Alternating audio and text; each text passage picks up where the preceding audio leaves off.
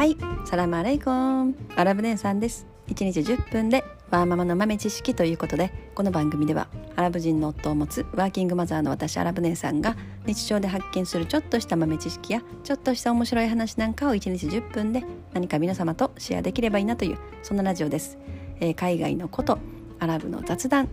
えー、育児の話宇宙の話マヤ歴の話仮想通貨の話なんかねそんなことをあのメインに発信しております。ということで本日のお題はですね毎日自分の顔を撮影し続けて300イーサリアムっていうねそんな話をしたいと思います。もうこのタイトル見ただけで全く何が何だかわからないですよね。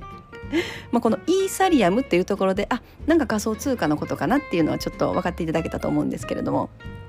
まあ、この300イーサリアムっていうものが何なのかっていうところからまず説明したいと思います。まあ、あのイーサリアムというのはまあ、あの皆様ご存知だと思います、まあ、ビットコインはねやっぱり仮想通貨の中で一番有名だと思うんですけれども、まあ、その次ぐらいに有名なのが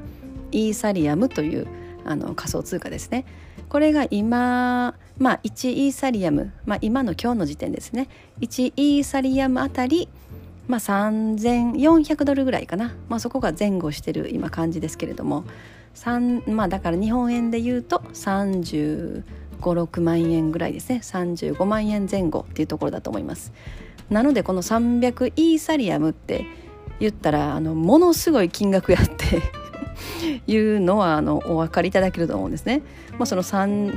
イーサリアムがまあ35万円前円前後ですから。300イーサリアムとなると、えー、もう1億超えますよね。うん、そうですね。もう1億超える金額になるということですよね。まあ約、うん、それぐらいですね。約1億ちょいぐらいだと思いますね。で、まあ、これは何なのかっていうこの毎日自分の顔を撮影し続けてっていうところね。なんかねこれはえっ、ー、とねどこの国の人だったかな？タイだったかな？タイの方ですね。タイの方で、まあ、男性の方、まあ、結構若いと思います。20代前半ぐらいだと思いますね。で毎朝あの自分の顔写真を撮影し続けたんですよね。おそらくあの写真を見る限りパソコンのカメラから撮ってたのかな。多分パソコンのカメラのところであの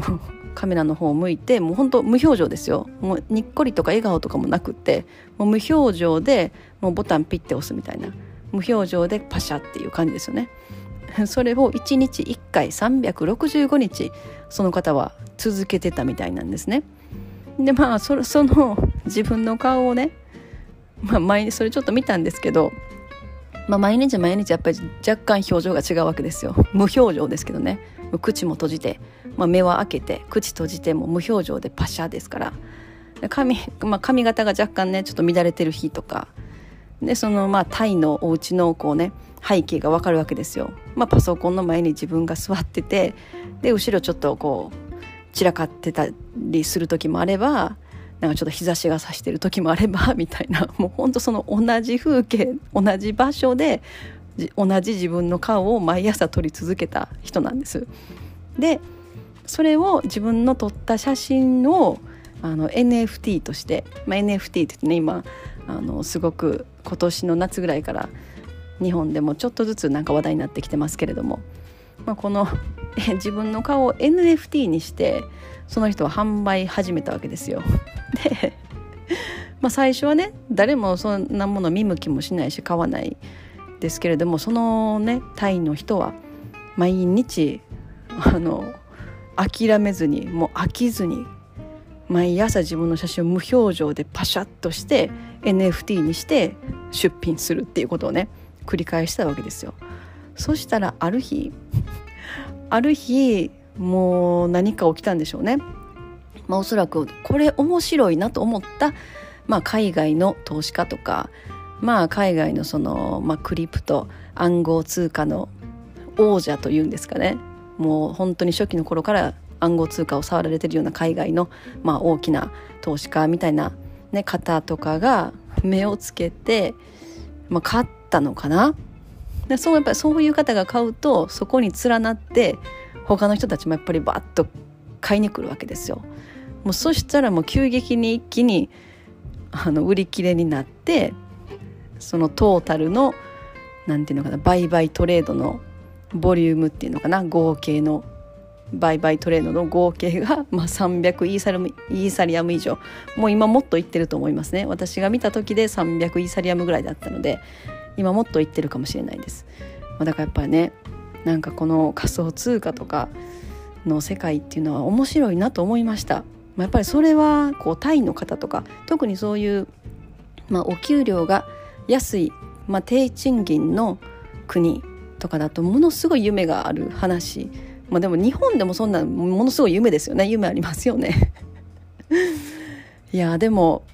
面白いなとだから何が起こるかわからないすごい面白い世界だなと思いましたねそれを見て。自分の顔を毎朝パシャッと無表情で撮影し続けて300イーサリアムですからね。すごいですよね。もうなんか面白いなと思ってもそういうの見てると、まあ、これからどんどんどんどんなんかやっぱそういう世界が増えていって何て言うのかなもっとこう平等になるというかそのお金を稼ぐことに関してなってくんのかなとか思ったりねしますね。もう本当にあのやっぱりその想像力アイデア次第で何とでもなるような世界になっていくんだなっていうのをすごい感じましたね。だからもう今までのこのこう教育とか教養とか学歴とかであの稼げる金額とかいうのが決まってくるのではなくてもう全く別物の何て言うのかなもうその人自身が持つこう想像力がそういうふうにねお金に変わるっていう世界なんだなっていうのをあの実感したというそんな話です。もう本当にねもうこういうね 情報をもううちのアラボットはね毎日何かね あの教えてくるんですよね。これ見てみたいな。見てこれ。面白いよ。みたいな。はい。なのでうちのアラボットはもうたくさん情報をあの持ってきてくれるということなんですよね。はい、でそれを私はここで皆様とシェアしたいなと。はい、えー、本日はねそんなあの300イーサリアムの話でした。まあ、300イーサリアムまあでもまたこのイーサリアムが少しずつこう値段が上がってくるとまたこれがねすごい金額になってくるんだろうなと思いますね。まあ、今年2022年はねこの仮想通貨の世界っていうのはどんな風になっていくのかわからないですけれどもでもまあまたさらになんか盛り上がるような気がしますね。あとはもうその国ごとの法律との戦いだと思いますね。まあ、国が国のトップが仮想通貨に対してどういうふうに動いていくのかっていうところでね大きく変わっていくのだと思いますね。はい、